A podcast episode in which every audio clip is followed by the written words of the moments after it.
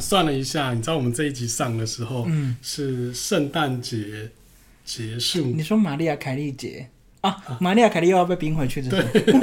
哦，好。所以我们要不要就是拜个早年这样？拜个早年会不会有点真的太早啊？我觉得 Happy New Year，阳历的啊。啊，阳历阳历好，就是大家终于度过了玛利亚凯莉节，大家辛苦了。嗯嗯，跨年完了，马上可以拿年终奖金。过年的时候，赶快把年终奖金带出国挥霍。过可是过年机票都贵到一个不行呢。不过我觉得，相信要过年的，大概半年前就已经准备好了。因为人家不是说什么过年去北海道团费要十万呢？十万，然后有五万是机票哦。哦，差不多哦。这么贵哦？对，我不会去了。过年机票真的是贵到不行呢。嗯我宁愿把十万拿去买刮刮乐。对啊，一掷千金。那你过年干嘛？我们就没有要出去啊。哦，所以你就要待在家跟爸爸面对面。对。哦，好了。所以，我们今天就延续我们前一集的话题，正式开始吧。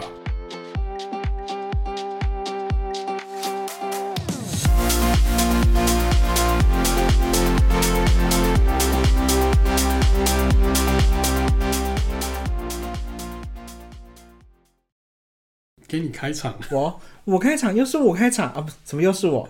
我开场会很难听哎。没有你开场啊。好。大家好，我是那个住在南港的石先生。那在我旁边是我们的建筑痴汉。对对对，建筑痴汉。好啦，结果还是变成我在这讲话就对了。嗯、这是你的节目吗。那我们今天就是延续上一集的主题啦，因为上一集呃有好多东西想要讲，然后只讲了一些，那、嗯、最精华、最重要的就反而就要讲的时候已经没有时间了，所以这一集还要跟大家聊，就是所谓的。灾后复兴这件事情，日本三一灾后复兴，嗯、你去日本东北的话，不管就是仙台或者去山形，甚至到青森，你就会一直看到他们关于灾后复兴的一些广告啊，或者政令宣导等等的。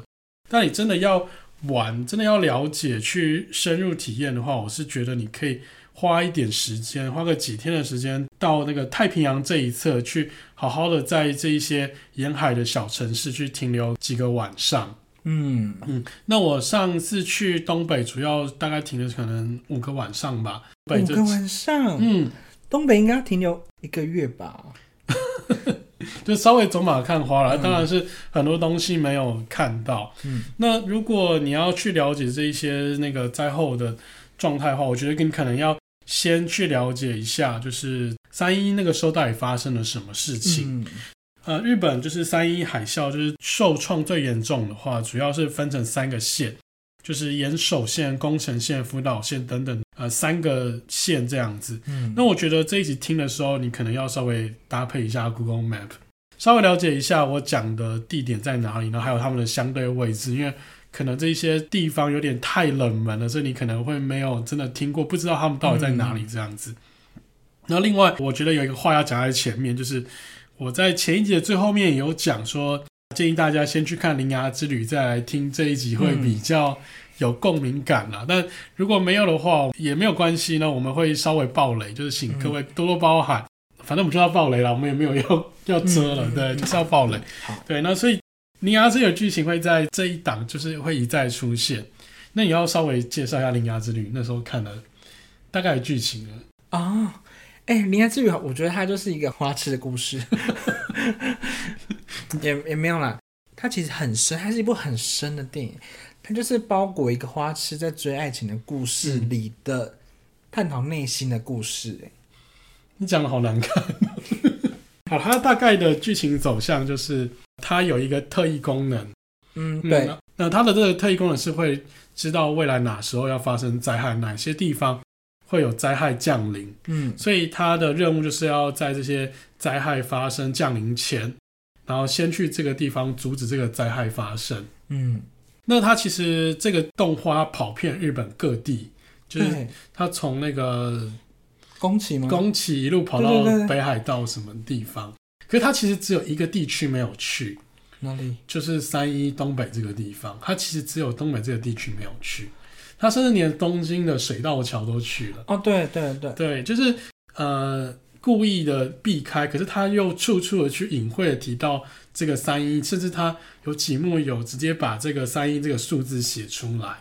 对，是不是女主角本人她其实是以前就跟妈妈住在，这个不可考，因为他是故意避开的。哦，对，那但其实你到东北有很多那个取景啊，其实是在东北这个地方取景的，它、嗯、包含有一些车站，然后是有一些公园啊，甚至是我前面一集提到的那个门胁小学校，嗯，都是其实跟这个电影有密切相关的。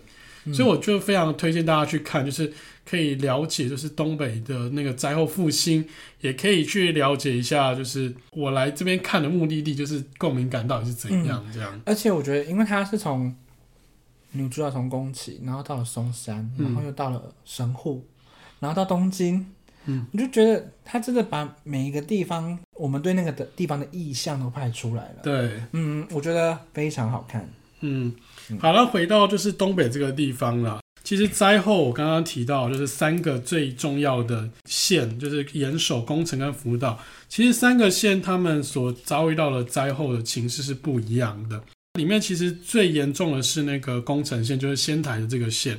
那它因为是平原低洼，然后人口最多，所以在这里的死伤是最大的。那它这里的淹水范围也最大，包含像是女川。还有我们前一集提到的石卷市，然后南山路等等这些地方。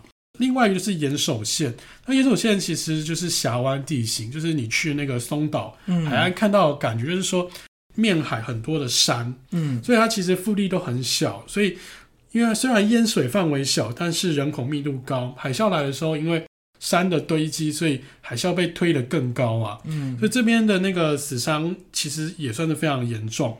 那只是因为这边的小镇，所以它的那个数量其实没有那么多。但其实它在灾后，他们撤离的人潮，那个迁移的这些居民，其实也是非常可观的。嗯，那包含那个鹿高前田啊、大船渡、腐蚀跟宫古。那另外一个就是福岛县。那福岛县虽然它不是海啸第一个首当其冲的县，但其实它的问题是最多的，因为它有一个非常重要，就是那个核灾问题，就是它是。福岛第一核电厂，然后造成就是双叶町这边有一大部分的面积是没有办法居住的，所以它撤离的人其实是所有县里面加起来人是最多的。嗯，所以如果你要去这个几个地方去看的话，你可以去选择说我要去哪边看一些灾后设施的复兴，然后我要去哪边，然后去了解到不同的每一个县，他们根据不同的灾害，它有不同的的应对对策这样。嗯，那我也觉得这个是非常适合的，就是建筑的人。或者喜欢建筑的人来到这个地方去参访，因为其实这里的建筑物啊，就是很多都是那种夷为平地之后再重新盖起来，要包含什么学校啊，然后车站啊，然后各种公共设施啊、住宅等等。就是如果你是学建筑，你来到这个地方，其实你会很过瘾，因为你可以看到非常非常多的建筑物这样。嗯。那要怎么样来来这个地方？一个就是我前一集，我们前一集从那个石卷这边进来，或者是我们可以从那个一关。就是搭新干线啊，那那个东北新干线到一关、嗯、或者到盛冈这几个地方都可以进来。那一关进来的话，它会接那个七线早线，可以到七线早这个地方，或者盛冈进可以进到宫古市，嗯、就是看你的那个实际的需求。你可以用 Google Maps 稍微去查一下，说你的时间天数，然后去决定说你要怎么样进来这个地区。然后我记得就是说，一定要选择较大的城市。交通出租会比较方便，因为其实这里面每一个城市可能都只有大概几千的人口，嗯，甚至更少，所以不一定每一个城市都有就是饭店。饭店。然后而且很多地方是那种大概到晚上五六点之后就没有人了。对啊，可能就只剩 Lawson 陪着你，呃，可能连 Lawson 都没有，真的吗？就只有杂货店、干妈店。好，所以如果你需要晚上夜间娱乐的话，我认为就是七线沼或是十卷。或是宫古这些晚上会比较热闹一点，嗯、就是有其他的，像那个陆前高铁，嗯、因为它现在还在做灾后复兴，所以你可以，它有很多那种平地，然后被那个工程围篱围起来，然后晚上就会闪那个红灯哦，因为怕有人撞到那个围篱啊，它、哦、要区分出那个，那连那边的路灯都没有，对，就平地跟道路的关联性。哦、我是建议来这个地方还是要自驾啦。那当然，因为我就是坚持，就是说一定要搭大众运输玩日本。嗯，所以我那时候来是坐 JR，然后再坐那个 BRT。啊，你那时候没有自驾哦？那时候没有自驾，那蛮麻烦的。对，是真的蛮麻烦。嗯、可是有另外一种乐趣啦，因为大船渡到柳津这个地方目前还是废线状态，它是用特殊的 BRT 交通方式取代 JR 路线。哦那你可以想象说，就是那个公车啊，就是那个有，你说是台中的公车，它它也不是双节，它就是单节的一般的公车，然后就开在那个废线的道路上面，穿越那个火车的隧道。嗯，那尤其火车隧道都都比较小嘛，嗯，所以它就是一个巴士，然后这样穿过那个火车隧道，这样我觉得蛮特别的一个空间体验。嗯。那 BRT 这样子改啊，改取代 JR 之后，它还有一个优势，嗯，就是说它可以增加一些停靠站，它不用特地去做一些火车的那种站体。嗯、那这些停靠站就是像那个公车站一样。它这次真的许多停靠站是配合一个站牌就好，就是新的那个建设，比方说像是奇迹的一本松，就取的名字也很直接，这样，然后机动性也高啊。嗯、那当然，因为现在真的是大人比较没有那么多了，所以他们也只能用这种方式去取代旧有的 JR 铁路。嗯、所以，我们今天为了要顺应上一集的呃开场，所以我们今天就从那个十卷出发。嗯十卷当做我们的起点，然后一路介绍到最北的宫古市这样子。嗯、那石卷的话，我们上集有提到，就是各式各样的那种灾后的设施。嗯、那其实石卷附近还有一个那个小镇叫女川，女川町。嗯，它离石卷也是有一段距离啦。那你从仙台到石卷可能要四十分钟，然后石卷再到女川可能也要四十分钟。哦。可是我相当建议大家可以来这女川这边停留一个晚上。你看地图，它大概是在东北最靠东边的位置，就是凸出来的那一个位置。嗯、然后它在海啸三一来袭的时候，就是首当其冲了，它整个城市就是灭村了。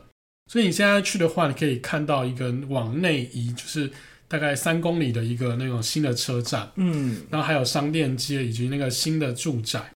那当然，这个车站就是很不一样的是，就是说车站结合了许多公民设施。就是它里面除了有车站的功能，它还有一个聚会场所，还有一个更重要的是，它把一个公共澡堂放在这个车站里面。哦，对，你有没有想过可以在车站里面泡温泉？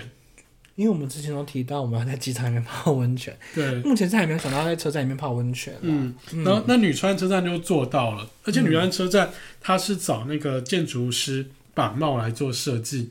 嗯，板茂就是做那个台南美术馆的，嗯嗯，但我个人是觉得板茂的作品都是以机能为主，实用为主。但是论美观的话，我是觉得呃，其他建筑师可能更好。这样，哈哈哈，消毒消毒，对对，不敢得罪，因为毕竟他也是得过普利兹克奖的大师。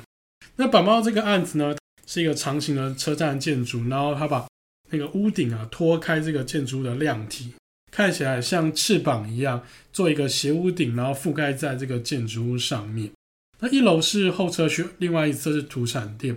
为了精简空间，包含二楼的活动中心和澡堂，他们都是在一楼共用行政柜台。所以就是说，你如果要去澡堂泡澡的话，你要在车站，除了买车票，你也可以买澡堂的泡汤券，这样。然后进到二楼以上的室内，必须要脱鞋。那虽然会觉得有点不方便，可是我会觉得蛮特别的。然后也可以让这个室内空间保持干净整洁啊。那三楼是一个展望台。那这个地方啊，除了你可以看到完整的屋顶结构，更能够远眺这个太平洋日出的样子。因为如果你清晨来到这个地方，你可以看到就是日本所谓的这个绝景日出。嗯，对，就是从女川这个地方出现，就是它会从海面这样浮起来。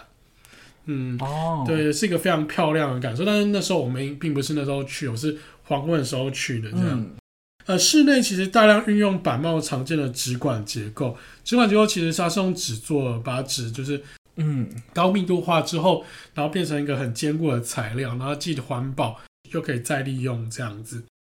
那包含天花板啊、座椅啊、壁柜等等曲线排列组合，都是全部都是用木做来做，嗯，让大家都觉得很温暖。而且你付了入场费之后，进到这个澡堂啊，那你看到的是明亮白色的瓷砖，瓷砖上面有那个千柱博的图案彩绘，然后泡澡就可以看到大师的作品，可以欣赏他画的富士山与树林啊，相信在此你的身心灵都能够得到释放。嗯、千柱博你还记得吧？就是在轻井泽那个千柱博美术馆哦，有有有有有有有有印象，有印象。讲完就忘记了。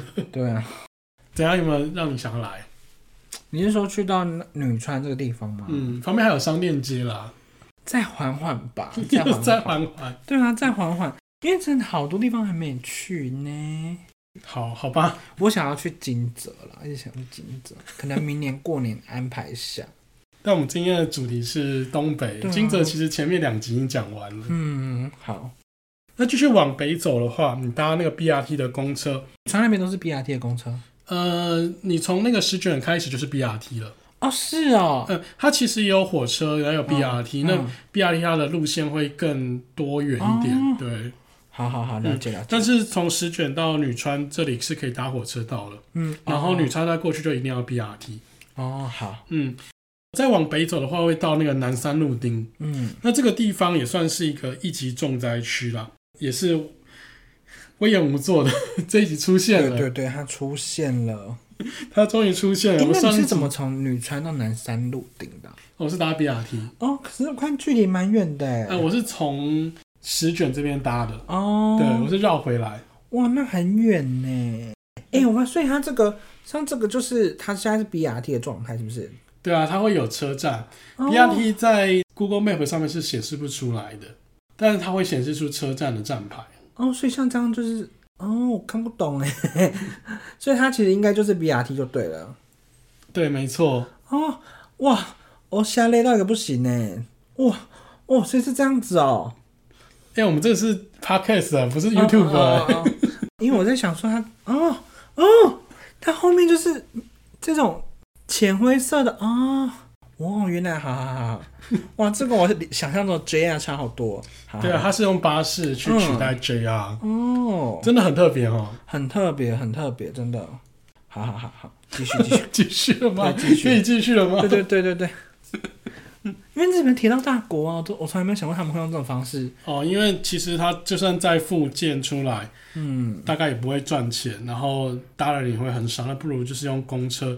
去取代那个火车，嗯哦、而且又能够快速重建，所以我可以拿那个 JR Pass 去搭。可以，哦，因为它就是 JR，它就是，哦、它就是火车，只是你坐在公车上。那还有一个叫 JB Japan Bus，它叫 BRT。哦、好，嗯嗯，我们刚刚讲到，呃，南山路，对，南山路这个地方啊，嗯，南山路这个地方其实它也是商店街加那个公园设施啊。还有加这个纪念性的博物馆，嗯、它全部都是隈研吾做的。嗯，对，那基本上接下来每一个城市，它大概就是一个代表的。怎么不改名成威严武定？你觉得好像可以吗？可以，你、啊、你知道那个四高知啊，四国的高知、嗯、有一个那个隈研吾博物馆。嗯，就是那个那边的所有的建筑物都是隈研吾做的。那今隈研吾他做了一个园区，用了提出来。对对对，哇。那很贵吗？呃，什么贵不贵？就是啊，你不是说他造造了一个镇，那我是不是可以去买买来在那边？高知那边土地不值钱啊！哇，高知的那个观光协会，哎哎，我们现在台哦对了，台北是直飞高松，哎是高松吗？是高知？高松，华航飞高松。那高知在哪？高知在那个四万四十万石哦，就是四国最南边。哦哦。哦，四国最南边哦，哦，好好好，我们要回来讲对隈研吾町了吗？好，回来讲威廉姆丁。嗯，那为什么会找威廉姆来做这个？呃，嗯、我觉得一方面是净土，然后另外一方面更大的原因是因为其实威廉姆的出道作《灯谜怀古馆》也在这一区，对，就是大概是他九零年代的一个非常经典的作品。嗯，我自己推测是很有可能，因为他做了《灯谜怀古馆》之后。他们就让他继续做旁边的这些南山路丁的这些东西。它是一个纪念馆，结合商店街，再加上中桥公园。那纪念馆它是里面最大的建筑，你远看，或者是你从那个空照图看，你会觉得会很像一个回力镖。但它的设计概念是那个鸟类展开翅膀。嗯，那它另外做了很多格栅，这个格栅就像是羽毛一样。嗯、鸟类展开翅膀，它是面向就是海的彼端，就海的那一面。然后那个那边就做了一个观景台，那观景台就是面向大海。那整个公园呢，基本上也是旧的那个住的聚落，然后给拆除重建的。嗯，它所有的东西都拆掉，它只留下来一个东西。然后那个东西是他当时防灾的废墟残骸哦，是他们的救灾中心啊。当时其实他们是在这边，诶，想要去叫市民去哪里避难啊，去做广播啊，嗯、然后去做一个那个紧急的运输，放一些紧急的避难用品在这里。可是没想到海啸来的太快太大，所以这个地方也跟着被冲掉了。嗯，所以这个地方就保留下来。他们做了一个观赏的这个设施的环形的一个设计啊，那旁边就写着一个碑文，那个碑文啊，其实我念出来，你就会又会想到铃芽之旅了，嗯，因为它上面写说，小学一年级所见的景象历历在目，就像爱上这里的那一天一样，希望再一次充满活力笑容。铃芽之旅有这段吗？有啊，就是小学的那一段。好，我们有一个一个大空白，是他。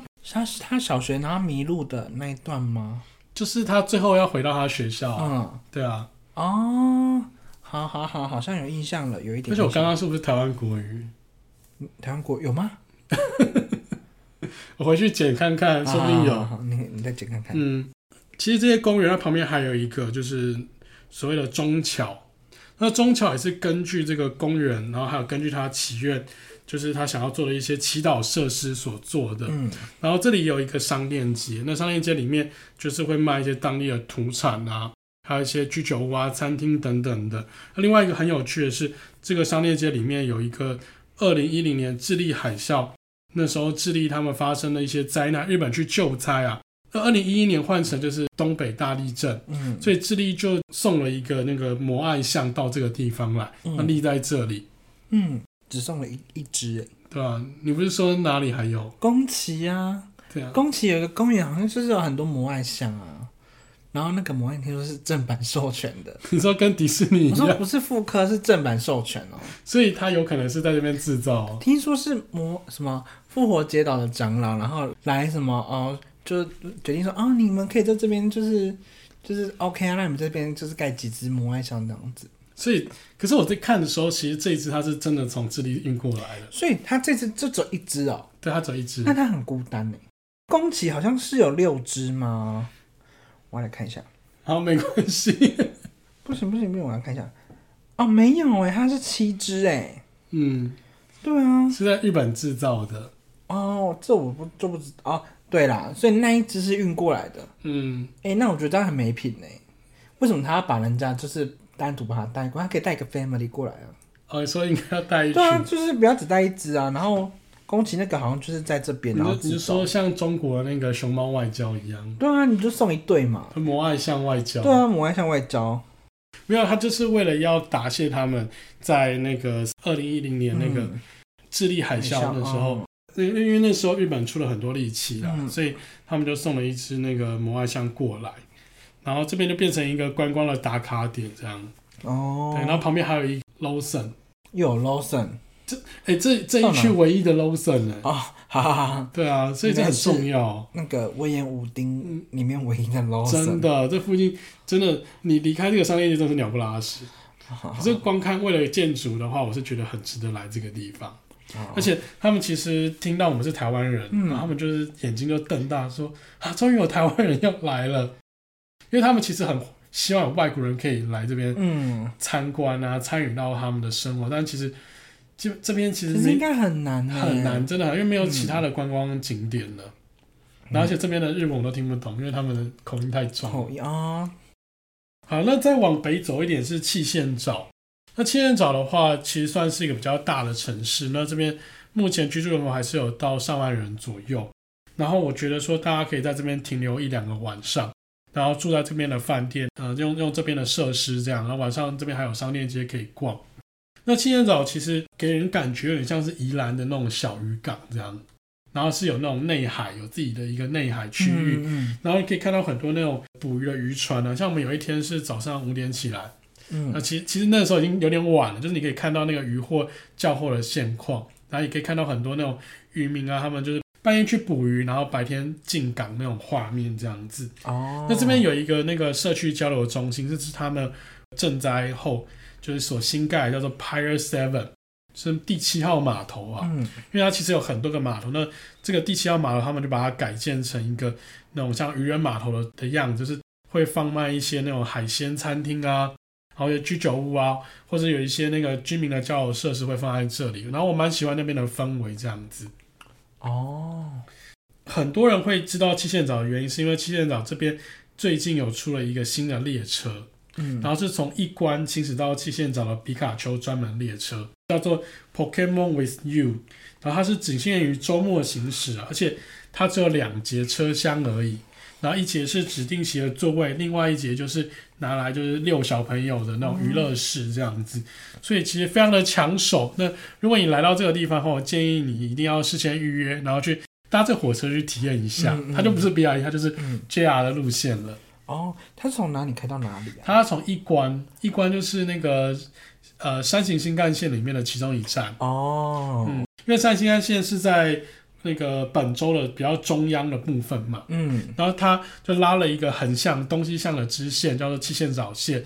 那个七线早线它大概只有两节而已，嗯，然后一天可能只有两三班火车，就如果没有搭到，就要等三个小时。哦。不是山形新干线啦，哦、是秋田秋田。哦，讲错了，因为它已经更北了。嗯，对，就是秋田新干线那边拉一站进来。嗯、对、哦，就是有一站叫做一关，然后一关的日文怎么念？一ノ関啊。啊，一ノ関，然后大船渡线，然后再到气线沼。哦，哎、欸，我发现这里好像又有 BRT 耶。对，这里也有 BRT。哦。其实，如果你没有订到这个列车，我觉得也不用灰心，嗯、因为其实不管是一关也好，还是七线早也好，他们都把这两个车站做了大幅度的改造，哦，就放了很多皮卡丘的娃娃，他们的公仔立牌啊，甚至他把涂装什么的全部都换成那个皮卡丘的装饰，所以是 Pokemon Station，呃，对，有一点 Pokemon Station 一样，哦、就是不是 Center 的，是 Station，对，他们就是用皮卡丘的方式去复兴这一个。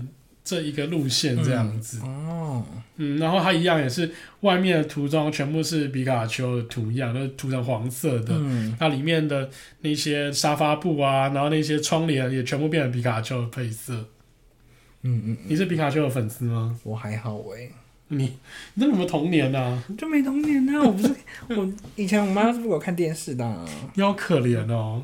你才知道，只知道山宅一生。对啊，山宅一生。还要买最大尺寸，对对对，这样才穿得下嘛，真的是。哎、欸，不行啊，同事会听呐、啊。他们当时找我去买山宅一生，我剪掉。因为我今天才问他说：“哎、欸，那个山宅一生的西装外套，就是我觉得好像还不错。”他说：“哦，对啊，可是那个好像也是偏难买的款式。”嗯，就山宅一生整体就是难买。嗯，对。对啊，我觉得七线沼其实不像其他的那种海港城市啊，七线沼它有比较那种。保留下来的那种还是正在营业的一些商店，嗯，它不像其他的地方是完全全新打造的。它跟石卷到底哪一个地方比较少人啊？啊，气线岛比较少，石卷还是人比较多哦。因为石卷毕竟比较偏平原的状态。OK OK。然后七线岛就是一个比较大的港口，嗯，然后你可以吃到很多那种新鲜的海鲜啊、哦、海产这样子。如果你从气线岛出来，如果再往北走，就搭 BRT 的话，嗯，你会到一个我其实这一趟里面我最喜欢的陆前高田，嗯，这个城市我常常会念错，现在念的陆高前店，那它是陆前高田，因为这个地方以前叫做陆前国，嗯，就是在战国时代叫陆前国，所以这边的地名都叫陆前什么什么，陆前什么什么，嗯，呃，这个地方叫陆前高田市啊，那它整个城市也是重新。建设的，它是由那个内藤广建筑师所做的。那内藤广其实我们前面几集都有出现过。那它基本上就是呃用呃现代的钢构的材料，然后做的像是日本那种传统木造那种很纤细的感觉这样。嗯嗯嗯。那它这边同样打造了几个建筑物啊，像是它有做市立博物馆，然后市民文化会馆。然后还有做一些那个图书馆啊，其他运动场都是他做的。那当然这边旁边还有一个小小的文化设施，叫做 Machino Engawa，就是那个街道的原侧。原侧怎么翻译啊？嗯、原侧就是那个走廊，那个建筑外面的走廊。骑楼？对，有点像骑楼。嗯，对，就是那个原侧是我们我们看那个小丸子，他会坐在那个原侧，然后吃冰淇淋。啊、呃，就是。比较有钱人的家里会有那种日式庭园，然后都好像都会有一个地方。嗯，对，然后这个就是威廉姆所设计。除了威廉姆所设计的以外，其他所有的东西都是由内藤广所做的。嗯，那这个地方啊，也是之前有个 YouTuber 去拍那个三鹿花火大会，就日本很知名的花火大会的会场在这边举行的。那另外这边还有一个那个高田松原的运动场。那市立博物馆是这边最重要的建筑物，它远看很像是一只鲸鱼。然后趴在那个地上，嗯，对，像一个鲸鱼的头啊、肚子还有尾巴这样子，然后还有一个那个头会喷水，我觉得还蛮有趣的这个建筑物。它是二零二零二零二二年才开幕的啊。然后它里面是市立博物馆，另外它还有就是海洋与贝壳博物馆。那因为那个那时候淹水淹得很严重，然后原本的这个贝壳博物馆因为盐水浸泡的关系啊，它所有的展览品用了快十年的时间实施那个拖延作业，嗯，来重新把它布置起来，所以它意义非常重大。就是等一下，拖延作业是什么意思？呃，把那个盐巴脱掉，因为它那时候泡到海水。也就是说，有一个建筑物，如果它泡到海水，那我要怎么让它拖延？我也不知道，反正他们现场有还原反应，就对，嗯、加一点糖 之类的吗？对，然后拖延，人家听起来好像是什么拖延战术，啊、不是？它、啊、是脱掉盐水，拖延作业。怎么脱掉盐水？它是把那些文物，然后重新再可能泡药剂。这我不会，这我真的不会。会不会真的是这样什么氧化还原之类的反应呢？有可能。好，我们有请那个理工专家在底下留言，那要如何把建筑物身上的盐脱掉？反正我觉得它里面的那个摆设，就是除了路线高田本身的那个历史记忆以外，嗯，它还有就是海洋与贝壳的博物馆这样。那其实这个建筑物啊，它远看是一只鲸鱼，那近看其实是一个日式的传统建筑物。它其实它实际的那个结构啊，是一个巨大的混凝土方块，配上出挑延伸的那个钢构斜屋顶，而且是一种双层不同斜率的屋顶组合啊。它把大部分的收藏跟机械的那个设备去放置于二楼以上。那屋顶的话是开放的，它是一个眺望场合，也是一个灾难的避难平台。那所以说，这个建筑物它除了就是有那个展示的功能，它其实也提供了一些避难的那个场所的选择。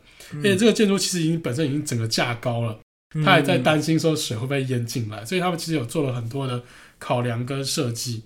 那一旁有一些迷你的吊念诗社。另外的话，就是这边旁边的商店街啊，有一个那个我觉得很重要的作品，很重要的小建筑，叫做大家的家 Mina no Ie。它是一个那个在灾后啊，就是为了要快速复兴，就是每一个灾区，所以他们盖了很多临时性的建筑物，嗯、就叫 Mina no Ie 大家的家。嗯、他们大概做了二十几个这个这样的的那个小住宅作品，也不是小住宅，就是小的那个呃社区活动中心。那这个规模都非常的小。大概就是只能容纳大概十来个人左右。嗯，他把这些设施就丢在就是各个就是呃社区里面，那那些社区可能就是呃紧急的避难屋啊、组合屋那样子，嗯嗯嗯，然后让大家就是有什么活动或者有什么事情要宣布的时候，大家就会聚集在这里。所以这些建筑物就是变成人们就是日后的这个呃活动中心。但因为新的房子盖好了嘛，然后旧的组合屋拆除之后，这些建筑也跟着就是解体了。那他们就是移植了一个最重要的建筑，是他们所有的大家的家里面的第一栋，然后由伊东丰雄带领一些比较年轻的建筑师所设计的，然后它看起来是一个很像是树屋的感觉，因为它把就是很多的那个漂流木全部立起来，嗯，然后把漂流木中间的几个楼板，那把一些楼板放在漂流木上，用漂流木当做柱子，然后把这些楼板给支撑起来。所以就很像一个就是树屋，然后在树屋中间开会集会的感受，我觉得是非常的能够呼应就是当时那种灾难的感觉，而且它又可以很快速的建设起来。嗯，嗯，那这边就是后来就留在这里当这个永久的集会空间。哦，嗯，那其实漂流木哦，对，它其实是漂流木。所以日本可以随便捡漂流木。我觉得是因为那时候地震来的太快太急了，哦，所以其实那个时候非常多的树木倒下来，嗯嗯嗯，变成那样，而且。因为这个地方其实种很多那个松树，嗯，对，还有什么防风林什么的，然后他们那些树木都可以快速剪下来运用这样子。嗯、另外，如果你再往海边走一点的话，你会先经过那个一个很大很大的公园，也是那种从 Google Map 上面就可以看到那种超大型的公园。嗯、然后你会到一个地方叫做高田松原纪念馆。这个高田松原它其实是一个道德站，你知道日本有很多道德站，道德站。就是，呃，休息站、啊、休息站，高速公路休息站，它其实是一个休息站的重建复原，这样，因为它把原本的休息站就是还留在旁边，然后盖了一个新的休息站。那这个休息站是结合这个海啸的纪念设施跟既有的这个休息站功能之后，变成一个崭新的建筑物了。那我觉得那个建筑师，因为他看那个基地实在太大，他不知道怎么做设计，所以他就画了很多轴线啊，嗯，然后去对。它用了几个轴线，像是祈祷的轴线。那祈祷轴线就是正对这个海啸来的地方，就像防波皮这个地方汇聚，像远方的海这边汇聚。那另外一个是复兴的轴线，复兴的轴线刚好就是博物馆啊、道路啊、传承设施一字排开，就是一个垂直于就是祈祷轴线那个地方。那两个线就九十度交叉，嗯。那其中一条线是在另外一条线的正中间，然后交叉处的地方，它设了一个那个水盘，那水盘上面开了一个天井，那天井上面会有那个自然光，就是慢慢的洒落进来啊。你可以在这个地方向天空祷告，那、嗯、成为了第三条轴线。哦，它变成立体的，是像天空的那个第三条轴线，嗯嗯、就 X Y 轴跟的 Z 轴，对，我觉得它很厉害，就是因为这个轴线是你可以从。就是很高的地方看得到，看得一清，从很远地方都可以看到这个轴线这样。呃，那个建筑它是一个长条，它非常长啊，上面有那个白色的穿孔板，穿孔板上面有一百一万八千四百三十四个洞，代表当时罹难者的数目，就它有精算过上面的孔洞数量。那如果你从停车进来之后，你会先从水盘这边开始参观，然后你会慢慢的走向海洋，那道路渐小。就是慢慢会缩小，那因为那个缩小关系，你会觉得你好像看得更远了，嗯、就是因为它有透视的感觉。嗯、最后你会爬上一个十二米高的防坡堤啊，然后看到那个就是纪念碑，就是立在那个防坡堤上，就你会有一种满满的仪式感的感觉，这、嗯、真是一个沉浸式体验。嗯嗯嗯。旁边还有一个很重要的建筑物一定要去，就是那个奇迹的一本松。那奇迹一本松会成立的原因，是因为这边种了很多松树嘛，嗯、然后。海啸来之后啊，所有的树都倒了，然后只有一棵树留下来。然后因为它前面刚好有一个设施挡住它，嗯、所以它就活了下来。然后那个树就是很孤零零的在海边这样，所以我们就叫它奇迹的一本松。哦，奇迹的一本松。对，就很多人来这边就打卡拍照啊。嗯，嗯，嗯。然后另外旁边的那个洞饭店就出了一个奇迹的一本松套餐。嗯嗯嗯。就是他把那个竹签，就是串那个炸下。哦。然后后面是紫苏，对，然后就立起来，就变成一棵松树，也是蛮有创意的哦。日本人也是蛮会自自嘲的。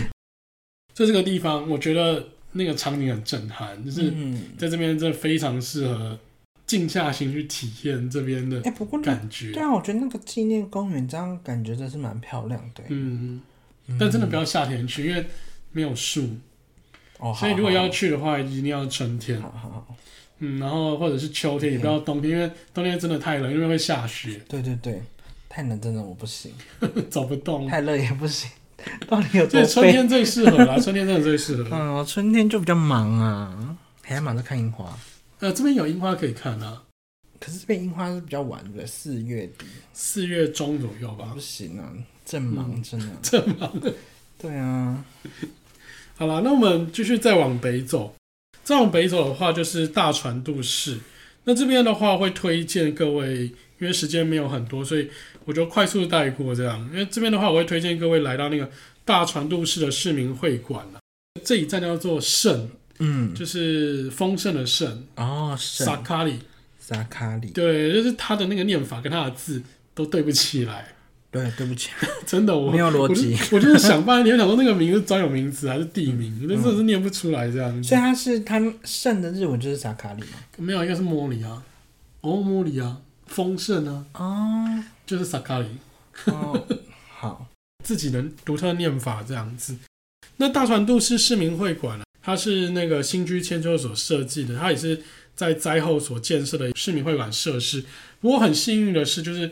他原本是要净土完就要马上盖，嗯、可是他盖的时候是刚好遇到海啸来，嗯，所以他们就把这个市民会馆原封不动的往里面搬，哦，就他再找一块空地把它再盖起来这样子，哦，这算是一个有趣的事情。这样，那这个建筑物你看起来你觉得像什么？嗯，飞碟，对，我也觉得很像飞碟，嗯、它很像那个苏联时期的建筑物。很纯粹的混凝土去塑造一个具象化的精神象征，那上面看起来就是会布满图腾啊、雕像，会让你觉得这个建筑物很巨大宏伟啊，嗯，就有一种宣扬国威那种精神象征大于实用性啊，嗯，但我就觉得说这个建筑明明是现在盖，是二十一世纪的建筑，可是却盖的很复古的感觉。嗯，而且感觉有点厚重。对，非常厚重。嗯，就是那种苏联时代的，上面可能要画一颗星星这样。嗯嗯嗯。对，但整体来讲，我觉得它算是蛮特别的一个建筑物，就是你可以看到他们那个模板，如果要织，应该是很困难的。嗯嗯。对，就是他应该是花了很多钱去把它做起来的。然后旁边也是种满樱花树，所以如果那个樱花季来的话，我是觉得这这边应该是可以看到很多很漂亮的樱花。嗯。再往北走的话是那个提柱居啊，就是醍醐的提提柱居，它是宫古市里面的一个小小的村落吧。嗯。那这个村落其实是小岛一号，就是一个英年早逝的。他他他只有五六十岁就过世了，嗯，一个很早逝的一个知名建筑师，他的最后作品。那这里包含所有的那个学校的设施啊，活动中心、车站，还有他的体育馆，全部都是由小岛一号他们这个团队所做的。其实就跟呃隈研吾做那个南山路，然后陆前高田、内藤广一样，就是他们。一个建筑师去设计这整个区域的那个建筑，去设计它建筑的配置啊，还有每个建筑的造型这样。那我觉得很有很棒的是，这个地方有一些，他把所有的建筑物都往内退，所以有些建筑物是建在山坡上，是顺着那个山坡地形去长的。哦，对。然后另外这边有一个很知名的，应该讲不正，就是二零一九年那时候日本办世界杯橄榄球赛，对，我有去看。然后它里面有一个场地特别拉到东北来，因为他们要就是告诉大家说我们东北已经复苏完了，嗯、所以他就把其中一个场地放在这个醍醐居这个地方，然后在这地方就盖了一个二零一九年的世界杯橄榄球赛的体育场。但我个人是觉得你盖那么偏僻，利用率其实很低耶，而且你又是一个正式规格的标准比赛球场，嗯，我会觉得有点浪费。可是日本好像也是有在爱玩美式足球的吧？就橄榄球，其实有啦。对啊。但有必要说一定要盖一个就是万人的看台啊？好了，那最后回到宫古市，宫古市算是太平洋这一侧最大的城市。嗯。嗯，我觉得大概规模就跟石卷是差不多。但宫古市，我觉得市区是没什么景点。那有一些可以打卡拍照的地方，就是那个铃芽之旅里面最重要的那个门。嗯。那个门就放在宫古市的里面哦，真的？对，就是它有一个那个门的景点。门的景点在哪？大家用 Google Map 可以找看看，叫做 Anotopila 那扇门。那如果我打门会有吗？你打飞吧，门飞的飞。飞 A 飞。我们从 Podcast 变 YouTube。对啊。啊？真的有啊。哦，它离宫古还有点，有一点点小距离啦。嗯嗯，但是很多人都是不辞千里啊，千里迢迢就是要去拍那扇门，因为那扇门真的是非常的。其实这扇门是有人把它刻意摆在那边的吗？我觉得就是新海诚门，新海诚半夜然后把家里的门然后搬回摆在那边，这我不知道哎、欸，不可考，真的。对啊，真的不敢相信哎、欸，真的有一扇门。对啊，而且跟。动画里面一模一样，所以谁摆在那边的？我不知道哎、欸，但我相信如果你是新海诚粉丝，嗯、你应该不能错过这一扇门，哦、好好真的。好，那这趟旅行啊，我觉得最后面最北端的话，我会把它设定在九慈市，嗯，因为九慈市它刚好是也是那个重灾区之一，然后再往北就是没有到那么严重，而且这边是三路铁道的最北端，在过去就是八户铁道了。就是就是到青森了，嗯、所以九慈市我是认为说可以列为就是整个东北铃芽之旅的最后一个景点。那九慈市这边要推什么呢？我觉得有个很重要的就是 NHK 晨间剧场小孩女的拍摄场景啊。你这个太冷门了啦，那个谁看过？哎、欸，很多人看过，因为真的吗？因为它是晨间剧，所以很多婆婆妈妈都会看过。所以小孩女就真的她是一个孩女，real 孩女。嗯，就是她有演城乡差距对。就有点像是他是都市的人，然后他为了一些事情，然后回到他的家乡，嗯，或者他是乡下的人，嗯，然后为了一些事情来到了都市，然后人生地不熟，嗯、就是演那种城乡差距这样。嗯、对，然后小韩女是在大概十来年前一个非常重要的一个晨间剧，那演了一年吧。对，而且这也是他一部戏，大概只有二十分钟还是十五分钟，嗯，所以那个时候很多人就一边吃早餐一边看。很红，这样，所以那边就会变成一个那种圣地巡礼的地方。所以他就是真的是在演一个小海女的故事嘛。嗯，早上就是穿着那个潜水服去海海里抓鱼。对，但但不是主要的重点啦，就是他的取景这样。所以他重点其实就是在讲城乡差距这件事情。对，没错。哦，还有要那个复兴东北这个地区。嗯，那那时候他们挑场原本要挑在比较南边的城市，可是因为南边他们那时候复兴还没有做好，嗯，所以就只好挑那个灾后比较快复苏完毕的，还有比较没有那么严重的那个九十四来做这样。哇，我发现那你这样子，那你那样去东北跑好远呢。嗯。其实我那个时候还有点想要往南跑，就是从市区往南去福岛，嗯，因为福岛他去年开了那个叫做东日本大震灾原子力灾害传承馆，嗯，就是他有针对那个核电厂外泄事件，嗯、然后有做一个纪念馆这样，嗯，然后也是请到大师来设计，哦，对啊，然后再加上就是 Netflix 也有那个福岛核灾的纪录片嘛，嗯，对对对，对啊，然后我就很想要去。看一下现场的复苏情况到底是怎样？嗯、因为那其实他们虽然让那个人离开那个地区，让居民离开那一区，嗯、可是其实那一区还是可以进去的，就你还是可以在外面自由走动的。嗯嗯嗯、所以并没有说就是那一区是完全禁止人们进入这样。哦，对，而且他在旁边又开了一个新的纪念馆之后，你就会更想要去那边探访一下。其实我这一趟铃芽之旅啊，我们就是只着重在。工程跟延寿，嗯，就其实福岛还有很多的城市啊，很多的小镇是值得我们去挖掘的，只是它的交通更不方便。嗯嗯嗯。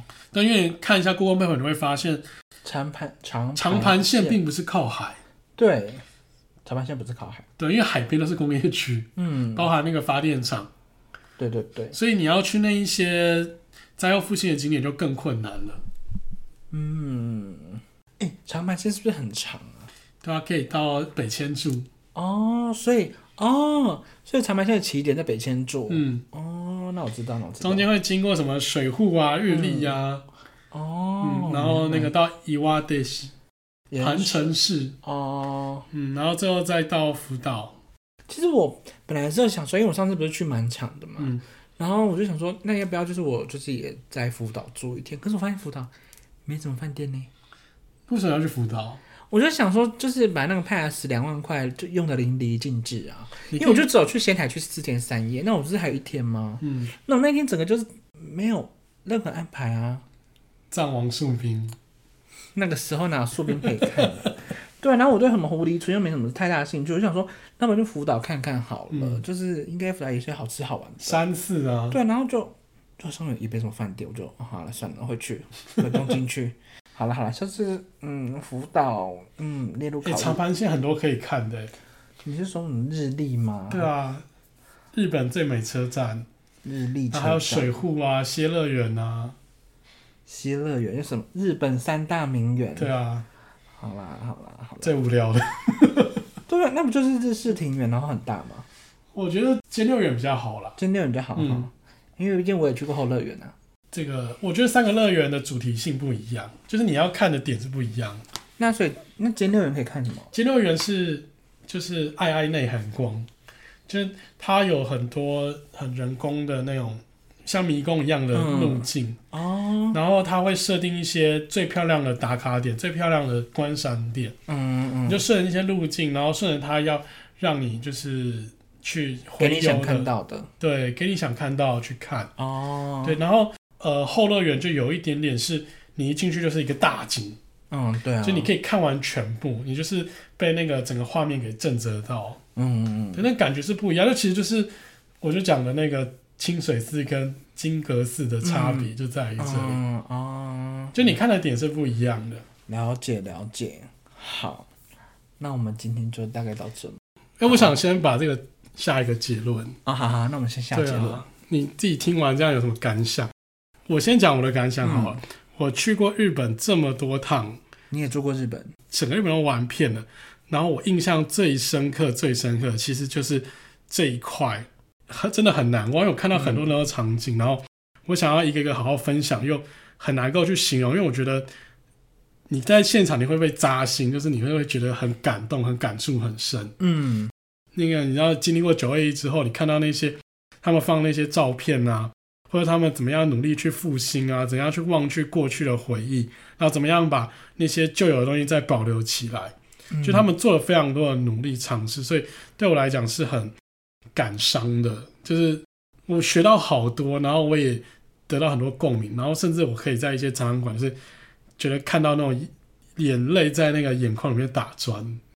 我可能是因为发生的时候，其实我没什么太大的记忆了。嗯、可是因为那个十卷的那个那个小学那个纪念馆是有放影片的。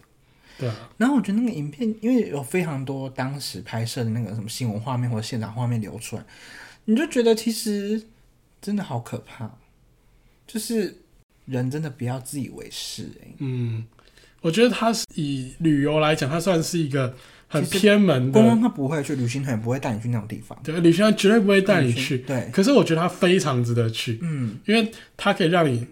体验到完全不一样的日本，可以让你一样有收获，你可以学到很多东西，而且你可以拍到很多很漂亮的照片。那边的景什么的都很，那边景就是整个都是新的，因为受灾后嘛，然后就是也拆掉了，然后对，大部分几乎都是变成是公园绿地。所以我真的是强烈推荐大家一定要来这边。对，那自驾更好，我觉得自驾更 比较舒服。但也可以不自驾，像我就是背包客。